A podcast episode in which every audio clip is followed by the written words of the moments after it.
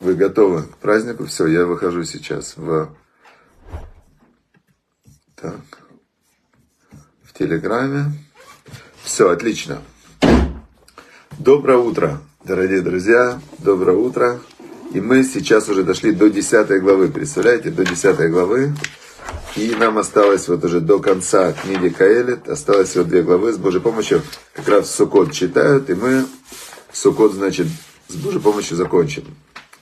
Осталось воскресенье, понедельник, и у нас будет в книга Каэлит уже изучена. Но нужно повторять, нужно повторять. Итак, значит, э, десятая глава.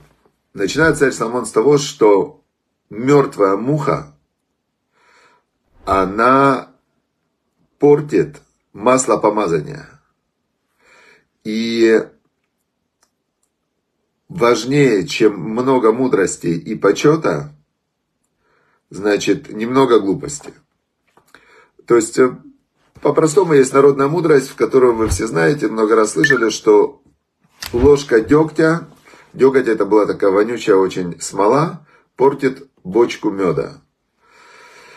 Что имеется в виду? В зло оно более, более как бы яркое такое, более сильное. Вот простой пример.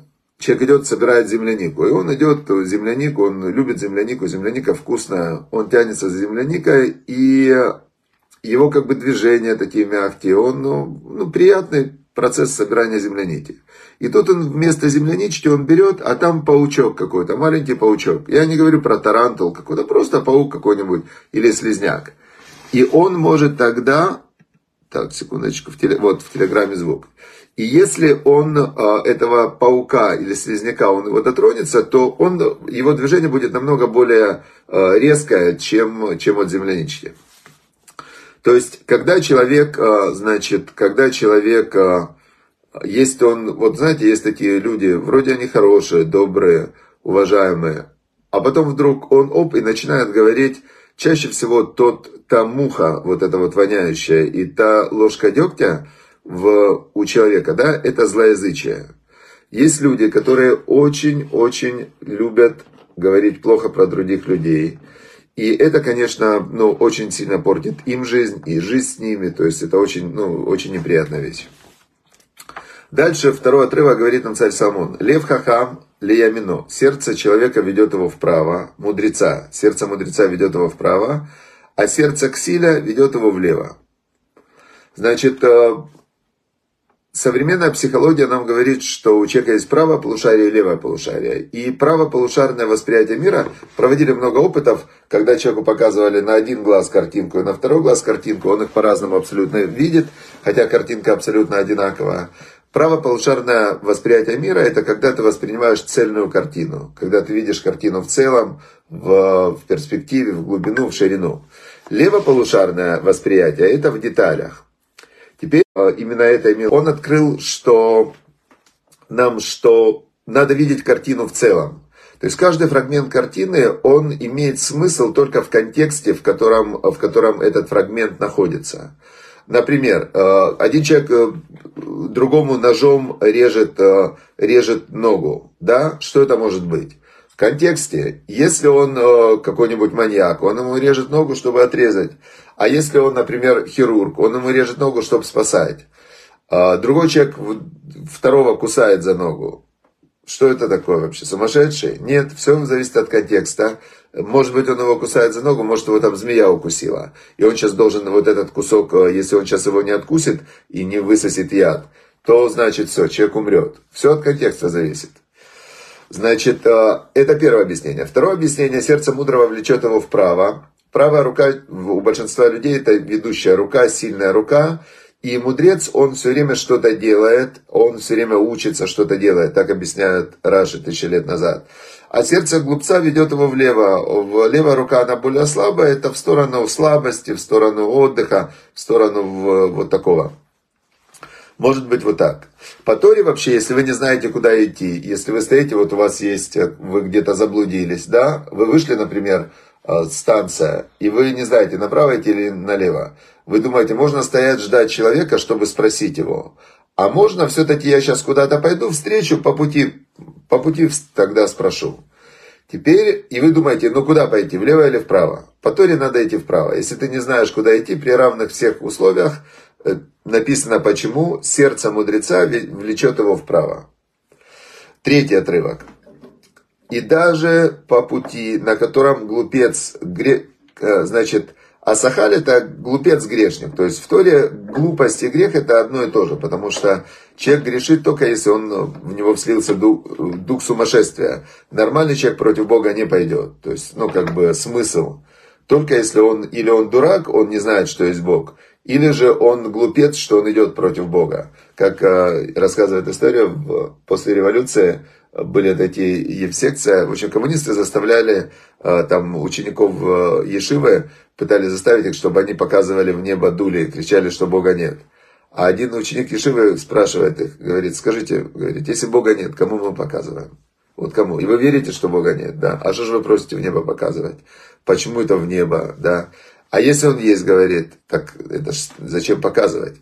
То есть, э, так вот, говорит царь Самон, что даже по пути, по которому идет дурак и глупец, э, значит, э, ему не хватает ума, либо хасер, вамар ли коль сахалю. И он, а, значит, он говорит как будто бы каждому, когда он просто идет, что он а, дурак и глупец.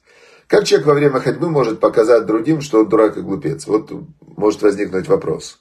Ответ заключается в следующем. Когда человек, а, когда человек знает то, что он хочет, когда человек целеустремленный, собранный, цельный, осознанный, то он идет соответствующий. То есть а, невербальные каналы передачи информации, осанка, тело, как человек двигается, очень много говорят о внутреннем состоянии человека.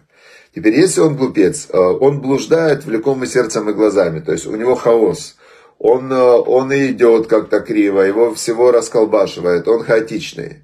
Теперь а, человек, который знает, куда он идет, осознанный, он идет собрано, по нему тоже видно. Вот посмотрите, как ходят люди, которые реально а, осознают свое тело, свою жизнь, которые собранные, цельные. По ним видно тоже.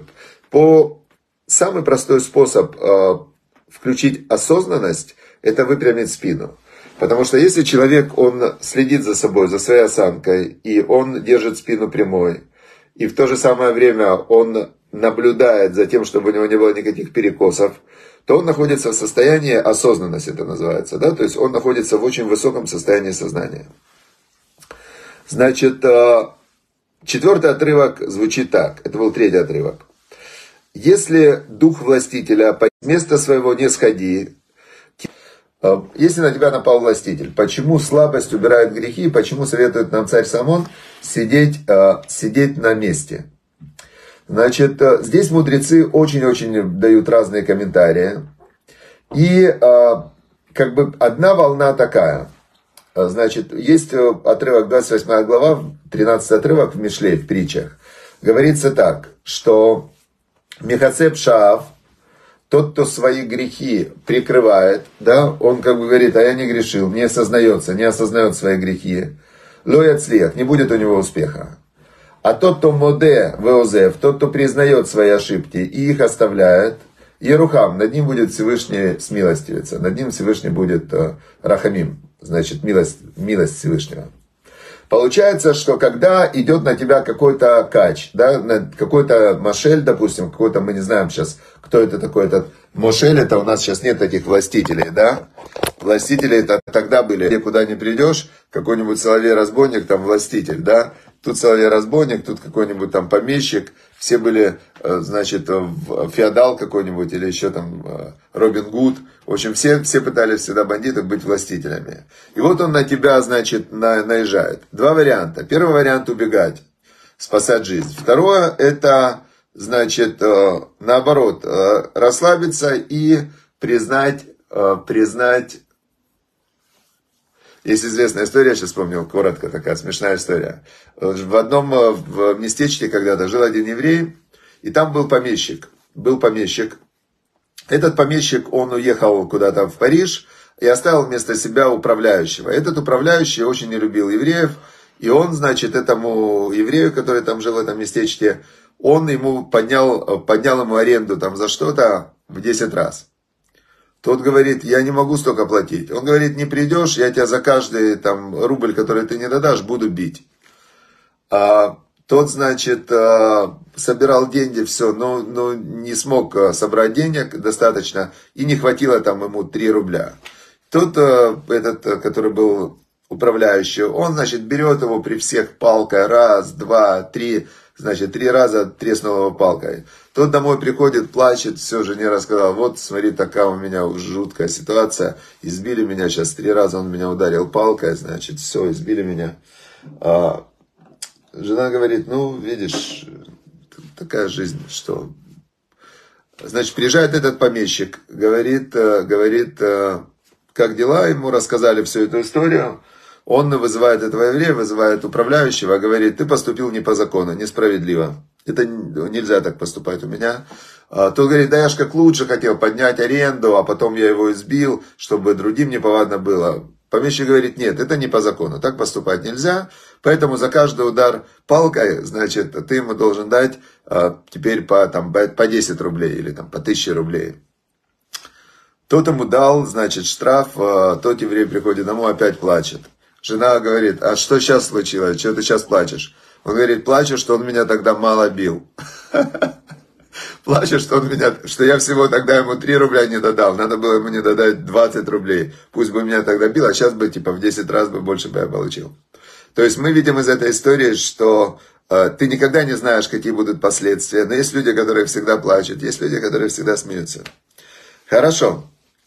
Тут нам царь Салмон советует, что если идет неприятность, то ты не будь жестоковыйный, да, а, как есть в 28 главе Мишлей, 14 отрывок, он говорит так, что Ашерей Аиш Мифахет Тамид, счастлив человек, который пугает себя всегда, вы Макшели Бой Поль Бера, тот, кто ожесточает свое сердце, он упадет во зле. Почему он упадет во зле? Потому что иногда, если идет на тебя какая-то неприятность, то лучше а, расслабиться, лучше быть гибким, как вода и понять, что раз Всевышний тебе что-то шлет, э, есть в этом какой-то для тебя урок, и поблагодарить Всевышнего, и тогда ты поймешь, какой это был урок. Дальше, пятая глава, пятый отрывок. Говорит царь Соломон, видел злое под солнцем, э, значит, и что это за зло? Это жга, жгага шеюцемелевней ашалит. А бывает, что жгага это, это нарушение по неосознанное есть э, зло, которое неосознанно происходит. Что значит неосознанно происходит? Вот живет человек, он неплохой человек, он в принципе хороший очень человек. Даже, ну, как знаете, как нет садика, нет праведника, который бы не грешил. Но по сути он хороший, у него намерения хорошие, у него, как бы, он делает много добрых дел и так далее. Но он живет в, на территории, которая там, э, да, Донбасс, например, да, или вот сейчас восточная часть Украины. И он попадает в территорию военных действий, где, где выясняют между собой отношения люди, которые, ну это отдельная вообще история, от него вообще никак не зависит. Он никак в ней не участвовал. И город его сносит с лица земли. Десятки городов сейчас в Украине снесены просто с лица земли, их просто не стало, вообще не стало, просто уничтожили. Это то, что говорит царь Соломон в пятом отрывке, он говорит, это зло, видел я, которое происходит, э, когда выходит от Шалита, властитель мира, это Бог выходит Бешгага. То есть Бешгага это не...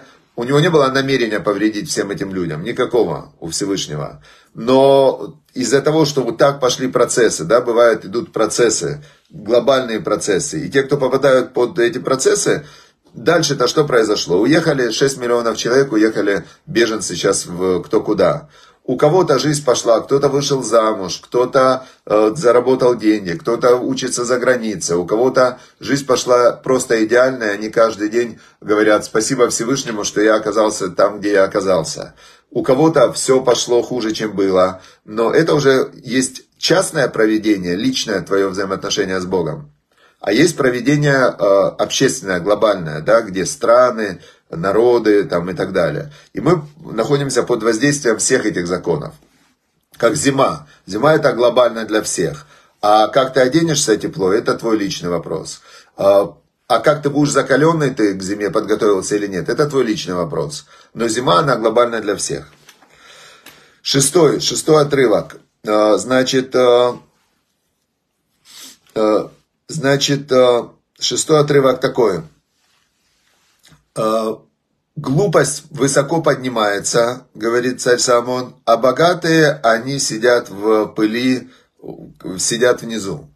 Здесь мы тоже видим, есть у меня несколько приятелей, которые были очень богаты. Вот они на моих глазах, я в Киев э, приехал работать в 2000 где-то, с 2008 года я приезжал, с 2010 года я большую часть времени жил в Киеве, меньшую часть в Израиле, и в 2020 опять вернулся в Израиль.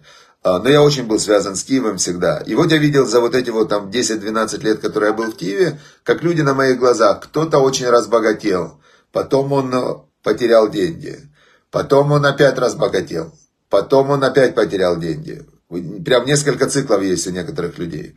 У кого-то он богател, богател, богател и ничего не потерял. Кто-то разбогател, один раз потерял. То есть люди идут циклично. И вот это то, что царь Самон говорит. Есть э, люди, которые попадают под вот эти вот циклы большие. Все это не постоянно. Седьмой отрывок. «И видел я рабов, которые едут верхом на конях, и видел я министрам, которые идут как рабы по земле». Опять же, на наших глазах э, Владимир Зеленский был актером, э, он был студентом КВН, актером, который прям есть видео в интернете, он просил у Игоря Валерьевича Коломойского, просил, когда же нам зарплату дадут, Игорь Валерьевич. А сейчас Игорь Валерьевич сидит в тюрьме, а Владимир Зеленский выступает в ООН перед правителями всех стран. То есть мы видим, как меняется статус человека на глазах. И царь Самон нам об этом говорит, что не, не полагайтесь, нет ничего устойчивого в этом мире. А, восьмой отрывок, он нам дает закон, как все меняется. Он говорит, тот, кто копает яму, в нее упадет. Тот, кто ломает забор, его укусит змея. То есть, если ты начинаешь делать какие-то негативные действия, в, начинаешь э, против кого-то выступать, то ты вызываешь на себя, а, что посеешь, что и пожнешь. Дальше он дает расшифровку этого закона в девятом отрывке и говорит, что таскающие камни, он э, о них ушибется, а тот, кто колет э, дрова топором, который ну, ломает дрова, его, значит, будет э, его, э, ну, в общем, щепки летят, дрова, лес рубишь, щепки летят. То есть то, чем ты взаимодействуешь, ты должен быть готов, что сила воздействия, она вызывает силу сопротивления. Если ты с камнями, то ты просто устанешь или спотыкнешься. Если ты э, бьешь там э, эти самые щепки, то лес рубят, щепки летят. Если ты начинаешь военные действия, ты должен знать, что ракеты полетят обратно. То есть э, все в этом мире работает по причинно-следственным связям, говорит царь Самон, и зло, которое ты проецируешь, оно на тебя возвращается. Поэтому, в принципе, нет альтернативы миру. То есть мир, он идет мир в ответ. Если зло, идет в ответ зло. То есть нету как бы альтернативы. А, значит, дальше он говорит такую вещь нам интересную, десятый отрывок. Если, а, значит, железо, если железо притупилось, то его надо заострить. Ну, понятно, да? А, если, если, значит, он пишет, преимущество, преимущество как бы неприятности, грубо говоря, да, это что у тебя развивается мудрость. Это есть э, такая очень интересная вещь, что к каким-то проблемным ситуациям нужно относиться как к опыту, как к урокам. И один человек, он там женился уже три раза, разводился с большими проблемами, с большими конфликтами, все. И он говорил, ну такой опыт. И потом он, когда четвертый раз женился, он говорит, вот Э, прямо встретил, думал мечта, а оказалось опять опыт. Да, то есть, э, но это он не учился, но у него уже есть там, я думаю, с четвертого раза у него есть какая-то уже мудрость, которую он приобрел из предыдущих трех раз. У меня есть один приятель, который уже женат сейчас, э, на моей памяти, четвертый раз. Четвертый раз он женат, и уже четвертый раз у него прямо намного все лучше. То есть он так извлек, много опыта из предыдущих трех браков, и у него как бы четвертый брак, он очень доволен дай Бог ему здоровья, чтобы у него все вот уже, это было уже мудрость, мудрость. Теперь, а, значит,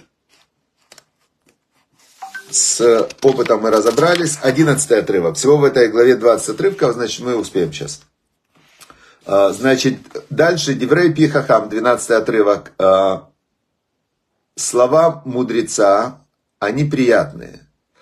А слова глупца-грешника, они его проглотят. То есть по речи видно, кто мудрец, кто не мудрец.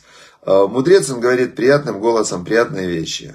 Глупец и грешник, он кричит вещи неприятные. Он говорит всякие, ну, ругается, скандалит, кричит, говорит всякие плохие слова – это значит, можно определить по речи. Поэтому, если вы хотите, чтобы вас считали мудрецом и быть мудрецом, то прежде всего нужно осознанно наблюдать за своей осанкой и за своей речью. То есть тот, кто следит за своей осанкой и говорит мягко, спокойно, не говорит злоязычие, то он уже близок к тому, чтобы называться мудрецом. Значит, и 14 отрывок мой любимый. А, не, нет, мы пропустили еще 13. 13 отрывок такой. Начало слов его рта глупость, а конец сумасшествие и зло. Значит, э, когда человек начинает отрицать Бога, это глупость. Ну, то есть это, это просто глупость, потому что эта вся система, она настолько мудрая, настолько правильная, настолько продуманная, настолько причинно-следственной связи, все работает, что понятно, что есть Творец и Создатель мироздания, то есть это очевидно любому умному человеку. Но тот, кто отрицает Бога, в конце концов, он придет к сумасшествию козлу. В чем заключается сумасшествие и зло? Когда человек отрицает Бога, если Бога нет, говорил, э, по-моему, это был Достоевский, то все дозволено. Ну, действительно, то есть, если Бога нет, то все дозволено. Если каждый человек, если все придумано людьми, так э, что мешает человеку придумать свои законы и жить по своим законам? То есть, система отрицания Бога, она ведет человека к вседозволенности и к тому, что он себя объявляет Богом и э, последняя инстанция, что такое добро, что такое зло. Теперь в этот момент, это, это уже сумасшествие. Если отрицать Бога просто это глупость, то считать себя Богом это зло. А это зло к чему? Это сумасшествие. А это сумасшествие приводит к злу, потому что если человек себя считает Богом, то он тогда начинает, ну для него людей не существует, он властвует над другими людьми, он делает все, что он хочет. Это 13 был отрывок. 14 отрывок, вот мой любимый 14 отрывок, я его использую прям постоянно в своей жизни. 14 отрывок 20 главы, 10 главы, он такой. Значит, глупец умножает слова. Глупец, он много говорит, и этим он выражает, что он глупец, потому что все, что человек говорит, это субъективная реальность. Это, это просто пыль вообще. Вот э, там вот микрофон, видите? Ну, например, если видно, там кому-то а, не видно. Ну, возьмем не микрофон. Вот чашка, чашка из-под кофе, правильно? Значит, чашка из-под кофе, это, ну, это не стеклянный предмет. Да, стеклянная она вот такая. Теперь, чем больше я буду говорить о чашке, тем дальше мои слова будут отходить от чашки, потому что описание чашки это не чашка. То есть любое мое описание чашки, э, первое описание, она стеклянная. Ну хорошо, стеклянная это близко к чашке. Если дальше, что я еще могу про нее сказать? Следующее. Она красивая. Это уже далеко от чашки, потому что красивая это вообще субъективно. То есть как только я перечислю первых 10 характеристик чашки более-менее близких к чашке, все остальные слова, которые я пытаюсь навесить на чашку, они становятся все дальше и дальше от чашки. И все больше и больше это глупость, которую э, там, э, я могу сказать, эта чашка напоминает мне восход, она как будто бы э, там и так далее. Все вот эти как будто бы напоминают мне восход, напоминают мне рассвет. Это можно одним словом назвать глупость и интерпретация. Теперь глупец, он умножает слова, он уходит от реального мира в мир интерпретации, в мир слов. И дальше царь Самон говорит э, такую, как формулировку, прям короткая такая формула. Лойда Адам Майе. Не знает человек, что будет. Дыш, такая первая формула. Ма шеие. А, лойда Адам Ма шеие. Не знает человек, что будет. Точка. Вашер ие махарав и то, что будет за его спиной, за ним, Мия Дитло, кто ему скажет? То есть на все вот эти вот рассуждения о будущем, на все прогнозы, на все «я знаю, что будет», описание будущего, предсказания, царь Соломон сказал коротко, не знает человек, что будет. Точка. Он не знает. И то, что у него за спиной сейчас, Мия Дитло, кто ему скажет? То есть он говорит, я знаю, что будет с тобой, я знаю, что будет со мной, я знаю, что будет с миром, я знаю, что будет с войной. Ты его спроси, а что у тебя за спиной сейчас? Он скажет, не знаю. Ты мне скажи. То есть он нуждается, чтобы ему помогли сейчас, что у него за спиной, а он пытается будущее предсказывать. Это вот мой любимый отрывок, который э, показывает, что люди живут, каждый живет в своей иллюзии, в своем кино, в своем какой-то интерпретации. И вот так можно проверить. Пятнадцатый отрывок. Значит, э, труд дураков, он их утомляет. Э, и не знают они даже, как идти в город. То есть, чем отличается дурак от человека не дурака? Самая простая часть системы – это Стивен Кови «7 навыков высокоэффективных людей». Про активность. У умного человека есть система координат, в которой он живет. Второй признак. Умный человек, он видит, он знает, что он делает. Он целеустремленный, целенаправленный, у него есть система, в которой он живет. А, всего этого нет у дурака. Он, он, он живет в хаосе. Его утомляют его предположения, ожидания, постоянный выбор и так далее. То есть Свободная жизнь – это жизнь по системе. Если есть система, то ты свободен, тебе нужно только жить по правильной системе. Ну, дальше идет пространно, уже 30 минут урок заканчивается. 18 э, отрывок очень хороший, хотел бы его пройти. От лени протекает потолок, а когда опускаются руки, течет дом. То есть все начинается с того, что капает, э, капает потолок, и человек не обращает на это внимания, ему лень. Дальше начинает течь дом. То есть лень Все начинается с того, что есть один лишний килограмм, два лишних килограмма. С третьего килограмма начинается ожирение. То есть очень важно не быть ленивым. И всему причина лень, что ты, тебе была лень встать, починить крышу, лень э, начать 20 минут делать зарядку, когда был всего один лишний килограмм. И чем дальше, тем хуже. Лень, она рушит все. 19 отрывок, тоже очень хороший. Лискока сим лехом для смеха делают хлеб. То есть человеку нужно, чтобы быть радостным, нужно, чтобы были удовлетворены его физиологические потребности. Выяйны самах хаим. А, вино, оно делает радостная жизнь. То есть вино убирает грусть и так далее. Но, говорит царь Самон, очень мудрую вещь. Веакесов яне такой. Но деньги отвечают на все вопросы. То есть деньги это как энергия жизни, они необходимы для жизни. Человек должен работать, зарабатывать деньги, потому что без денег ты не можешь ни хлеб купить, ни вино, ничего, э, и даже дом починить ты тоже не можешь. Поэтому деньги это очень важно, хотя все остальное эвель эвелим не важно, но деньги это важно. И дальше 20 отрывок, последний, очень, очень важный тоже в этой главе. Он говорит так – даже в мыслях не ругай царя и не проклинай его. В, даже в комнате в твоей, когда никто не слышал. И также не только царя не проклинай, но и богатого, потому что птица небесная, она переносит голос, и тот, у кого есть крылья, он скажет, расскажет об этом. Значит, объясняют комментаторы, что птица небесная – это душа, а тот, у кого есть крылья, это ангел, когда ты проклинаешь царя, имеется в виду не только царя, а царя царей, это Бога. И когда ты э, проклинаешь богатого, то ты проклинаешь это зависть. Теперь все, что внутри тебя происходит, даже ты лежишь в кровати под одеялом, но все твои проклятия прежде всего влияют на тебя. Они все переходят в духовный мир. Есть известная сейчас такая ходит э, э, видео по всему интернету, притча, анекдот, что человек едет э, там и жалуется в маршрутке, вот все плохо, как все ужасно, как ужасная работа, ужасная жизнь, ужасное здоровье, ужасная страна, всех проклинает, все. И ангел над ним сидит, записывает, это как молитву, и говорит, я все записал, все это у тебя будет, только я не понимаю, зачем ты все это просишь. Так вот, здесь это, этот анекдот, он взят из 20 отрывка 10 главы Экклезиаста. Все, что человек внутри говорит, проклятие, а, обиды там, и так далее, и так далее, оно влияет на его жизнь, потому что его душа, она сигналит все это в тот мир, откуда потом на него сним, снимается реальность, спускается реальность по проекции.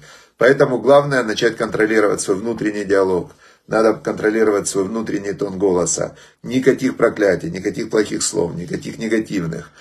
Только благодарность, добро и просьба Всевышнего, чтобы он э, дал то, чего тебе пока, по твоему мнению, не хватает. Но опять же, с, обязательно с добавлением, что все, значит, ты знаешь, что надо. Мне бы хотелось это. Спасибо за то, что есть.